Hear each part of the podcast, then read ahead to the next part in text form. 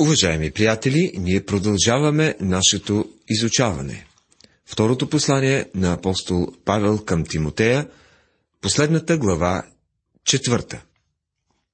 В миналото предаване изучавахме глава трета, която разкри авторитета на писанието и говорихме за това какво трябва да бъде противодействието на отстъпничеството, което ще бъде явно в последните дни. Сега ще говорим за наставленията за последните дни. Стигаме до последната глава на това второ послание с известна нотка на тъга. В нея Павел ще даде наставление на Тимотей за това какво ще се случи в последните дни и как трябва да ги преодоляваме. След това ще чуем предсмъртното свидетелство на апостола, което представлява последните писани от него думи ще усетим чувството за самота в тази глава. Павел е в Рим, сам и затворен зад решетки. Там му е студено и той моли Тимотей да му донесе горната дреха. Днешните затвори са като хотели в сравнение с римските тъмници. Никак не бих искал да попадна там. Апостолът е самотен и часовете текат бавно. Той моли Тимотей да му донесе книгите и най-вече пергаментите. Но освен тъгата и самотата, ще усетим и победоносна нотка, докато Павел дава последни наставления на своя син във вярата. Докато го слушаме, всъщност ще можем да чуем онова, което сам Бог иска да чуем. Това е Божието последно слово към всички нас. За ръката на апостол Павел към Тимотей. Заръчвам ти пред Бога и пред Христа Исуса, който ще съди живите и мъртвите, и предвид на явлението му и царуването му. Второ послание към Тимотея, 4 глава, първи стих. Сега Павел се обръща към Тимотей с последната си сериозна заръка. Тази заръка или заповед добива голяма сериозност в присъствието на Бога и на Господ Исус Христос. Цялото наше служение трябва да бъде вършено съзнанието, че ние сме наблюдавани от всевиждащото Божие око. Предвид явлението му и царуването му. Явлението и царуването му се отнасят до откриването на Христос, когато Той ще се върне на земята да установи царството си. Всички вярващи ще застанат пред Него на съд по едно или друго време. Животът ни ще бъде изпитан, за да се разбере дали заслужаваме награда или не. Павел казва, като се има предвид факта, че ти, Тимотей, ще застанеш пред него, за да бъде изпитан живота ти, ето какво трябва да правиш. И следват наставленията. Тези инструкции към Тимотей са точно толкова подходящи за нашето време, колкото са били и по времето на Павел. Точно това казва днес Бог на мен и на вас. Служението на вярващия ще бъде възнаградено на Христовото съдилище, но тези награди ще станат явни при Христовото явяване и Неговото царство. Изгледа, че наградите ще бъдат свързани с управлението или ръководството на хилядогодишното царство. Проповядвай Словото, настоявай на време и без време. Изобличавай, порицавай, увещавай с голямо търпение и непрестанно получаване. Второто послание към Тимотея, 4 глава, 2 стих. Проповядвай Словото означава изявявай Словото, прогласявай го. Тази фраза е нещо като обединителен призив, мото, на което хората откликват. Знанието, че Бог наблюдава всичко, което вършат неговите служители и че всичко извършено от тях ще бъде възнаградено в бъдеще, трябва да мотивира Тимотей да възвестява Словото. Той трябва да прави това със съзнанието за една спешност, като се възползва от всяка предоставена му възможност. Проповядвай посланието на време, по всяко време, дори когато някой смята, че е без време. По време на Втората световна война, американците имаха едно мото. Помнете Пърл Харбър. В Испано-американската война те си имали друг възглас. Помнете Мейн. А нашият обединителен призив гласи Проповядва и Словото. Настоявай на време и без време. С други думи, апостолът казва, че трябва да проповядваме по всяко време. Ако някой ви събуди в 2 часа сутринта, трябва да можете да му изложите Божието Слово. Забележете, че апостолът не казва да проповядваме за Библията. В един клас, в една семинария, имало един умник, който винаги е правил добри забележки. Веднъж той казал на професора. Човек спокойно би могъл да завърши тази семинария, без изобщо да притежава Библията. Защо ли го е казал? Защото там те учили за Библията, но твърде малко изучаваха самата Библия. Павел ни казва да проповядваме Словото, а не просто да говорим за Него. И ето още нещо. Павел не казва да проповядваме от Словото. Той не казва да вземем един стих от Библията и да изградим върху него цяла проповед. Някой бе казал, че текстът е просто предтекст, който е бил изваден от своя контекст. Не трябва да проповядваме за или от Словото, а да проповядваме самото Слово. Настоявай с на време и без време. Над нас стегне една принуда. Трябва да правим всичко възможно да бъдем готови да проповядваме Божието Слово. С време и без време означава по всяко време на деня или нощта, по всяко време на годината, при каквито и да е обстоятелства. Изобличавай. Словото трябва да бъде проповядвано с изобличение. Тоест, Божият служител трябва да доказва неправилността на дадено нещо или да го отхвърля. Но той ще трябва и да порицава, което в действителност означава да заплашва. Това напомня за един чудесен проповедник и той често е заплашвал своето събрание. Не са много проповедниците, които имат кораж да направят подобно нещо. Освен това, се говори за увещание. Това означава утешаване. Понякога вярващите имат нужда от утеха. Трябва да бъдат насърчавани грешниците да повярват, а светиите да продължат да живеят за Господа. И всичко това трябва да се прави с голямо търпение, което означава, че ние, които проповядваме Словото, трябва да бъдем и много търпеливи. Всичко това се съдържа в проповядването на Божието Слово. Защото ще дойде време, когато няма да търпят здравото учение, но понеже ги сърбят ушите, ще си натрупат учители по своите страсти. Глава 4, стих 3. Тук апостолът посочва две сериозни причини за заръката, която току-що е отправил към Тимотей. Първата е, че ще има всеобщо отстъпление от здравото учение. И втората е, че времето на Павловото отиване е наближило. Чуда се дали съвременното ни общество не е стигнало вече до този момент, когато не търпят здравото учение. Понякога ние се радваме на нарастващият брой хора, които слушат Словото, но ако ги сравним с цялото население, ще видим, че тази група е съвсем, съвсем малка. Много малко членовете на църквите търпят здравото учение. Те не желаят да го слушат. Тогава какво искат? Чуйте, понеже ги сърбят ушите, ще се натрупат учители по своите страсти.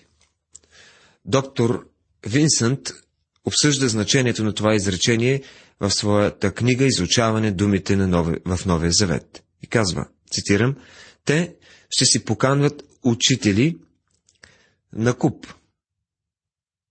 Във време на неясна вяра, скептицизъм и разни любопитни предложения по отношение на религията, учители от всякакъв вид се нарояват като мухи в Египет. Търсенето определя и предлагането. Слушателите поканват и оформят своите проповедници. Ако хората искат златно теле, веднага се намира свещеник, който да го направи. Край на цитата. Това със сигурност въжи за нашето време. Някой бе казал, че съвременният амвон е резонатор, който просто препраща към хората онова, което искат да чуят. Понеже ги сърбят ушите, умовете ще бъдат отворени само за учение, които им са удобни и им гаделичкат ушите, за да задоволят страстта си за нови и приятни учения, те ще си натрупат такива учители. Отново Винсент казва, Климент Александрийски описва някои учители като хора, които гаделичкат и почесват по нечовешки начин ушите на онези, които искат да бъдат почесани. Някои идват само да чуят, не да се учат, точно както ние ходим на театър за удоволствие, за да се насладим на думите на пиесата. Това е картината на нашето време. Както някой бе казал, едни отиват на църква, за да затворят очи в молитва, а други да гледат кой с какво е облечен. С други думи, те не отиват на църква, за да слушат здравото учение. Те не желаят да слушат Божието Слово, искат да го заместят с нещо ново. Доктор Айра Уайерсби, пастор на църквата Муди в Чикаго, е казал, те искат религиозно забавление от християнски изпълнители, които да гаделичкат ушите им. Хората днес обичат новостите. Обичат емоционални филми, пишни карнавали, танцова музика, цветни светлини и т.н. Онзи, който отваря Библията си, бива отхвърлен, докато несериозният шоумен става звезда. Този четвърти стих, който следва ни казва, че сърбящите уши скоро ще оглушеят, след като хората са се обърнали от истината и се повярвали на човешки басни. И като отвърнат ушите си от истината, ще се обърнат към басните, се казва в четвъртия стих на четвърта глава. Те търсят нещо ново, което да ги забавлява. Доктор Маги и доктор Арно Гебелайн, и двамата известни и забележителни проповедници и тълкователи на Божието Слово, са се срещнали в Калифорния преди години. Гебелайн се позаинтересува от служението на Маги и последният му отговорил. Харесва ми тук, но любопитно е как като проповядвам книгата Откровение, мога да напълня църквата, дори и службите през седмицата. Но ако започна да проповядвам посланието до римляните, буквално мога да опразня цялата църква. Той казва, открих, че има хора, които са готови да прекусят цялата страна само и само да разберат някой проповедник, от някой проповедник колко косема има опашката си червеният кон от книгата Откровение. Така е. За съжаление, някои хора се интересуват повече от Антихрист, отколкото от Христос. Мнозина ги сърбят ушите. Те обичат да слушат за странните, необикновени неща. Те искат да бъдат забавлявани, но не и да слушат Божието Слово. А Божието Слово е добро за всички, без изключение. Но ти бъди разбран във всичко. Понеси страдание, извърши делото на благовестител, изпълнявай службата си. Второ послание към Тимотея, 4 глава, 5 стих. Буквалното значение на израза разбран във всичко е буден във всичко или трезв във всичко. Тимотей трябва да се отнася сериозно към своята работа, да бъде сдържан и уравновесен.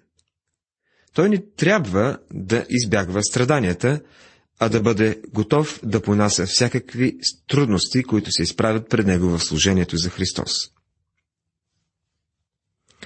Има различни мнения относно значението на израза извърши делото на благовестител. Някои смятат, че Тимотей действително е бил благовестител и това е дарбата, за която той е бил, с която той е бил ръкоположен. Тук Павел просто му казва да продължи да върши своето служение – Работата на благовестителя в онези дни не е имало същото значение като днес. По времето на Павел, евангелизаторът е бил пътуващ учител или мисионер. В този смисъл на думата Павел е бил евангелизатор. А сега той казва на Тимотей. Извърши делото на благовестител, което е и вършил, докато е бил заедно с Павел. Следва предсмъртното свидетелство на апостола стигаме до един изключителен пасаж от писанието. Тук Павел е написал надгробното си слово. защото аз вече ставам принос и времето на отиването ми настава. Аз се подвизах в доброто воинстване, попрището свърших, вярата опазих. От сега нататък се пази за мене венецът, правдата, който Господ, праведният съдия, ще ми въздаде в оня ден. А не само на мене, но и на всички, които са обикнали Неговото явление. Второ послание към Тимотея, четвърта глава, 6, 7 и 8 стихове. Тук той казва, че вече става принос. Принесен като възлиятелна жертва. Ако можехте да влезете в онази стая за екзекуции в Рим, щяхте да станете свидетели на една кървава сцена.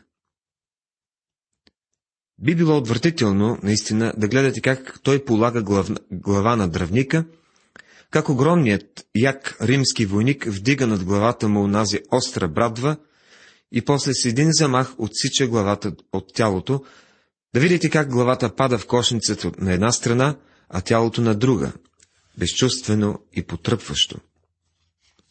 Павел обаче казва, че ако сте видели само това, значи нищо не сте видели. Този дръвник е ултар, на който животът му ще бъде принесен като възлияние. Павел използва това сравнение и преди в посланието си до филипяните, когато бива арестуван за първи път и смята, че животът му тогава е към края си. Той пише във второто послание към Филип... втората глава на посланието към Филипяни, 17 стих, като казва, макар че се принасям аз като възлияние върху жертвата и служението на вашата вяра, радвам се и с всички вас се радвам. Той е искал животът му да бъде излян. Сега в края на живота си апостолът може да каже, че животът му наистина е бил излян като възлияние. Какво е това възлияние? Бог не дава никакви конкретни инструкции на израелтяните относно възлиянието. Независимо от това, то постоянно се споменава в изход и в левит. Виното бива поръсено върху жертвата, която, естествено, е нагорещена, понеже се намира върху бронзовия ултар и под него гори огън. Знаете какво ще стане при тези условия. Възлиянието се издига като облак пара. Просто изпарява се, изчезва.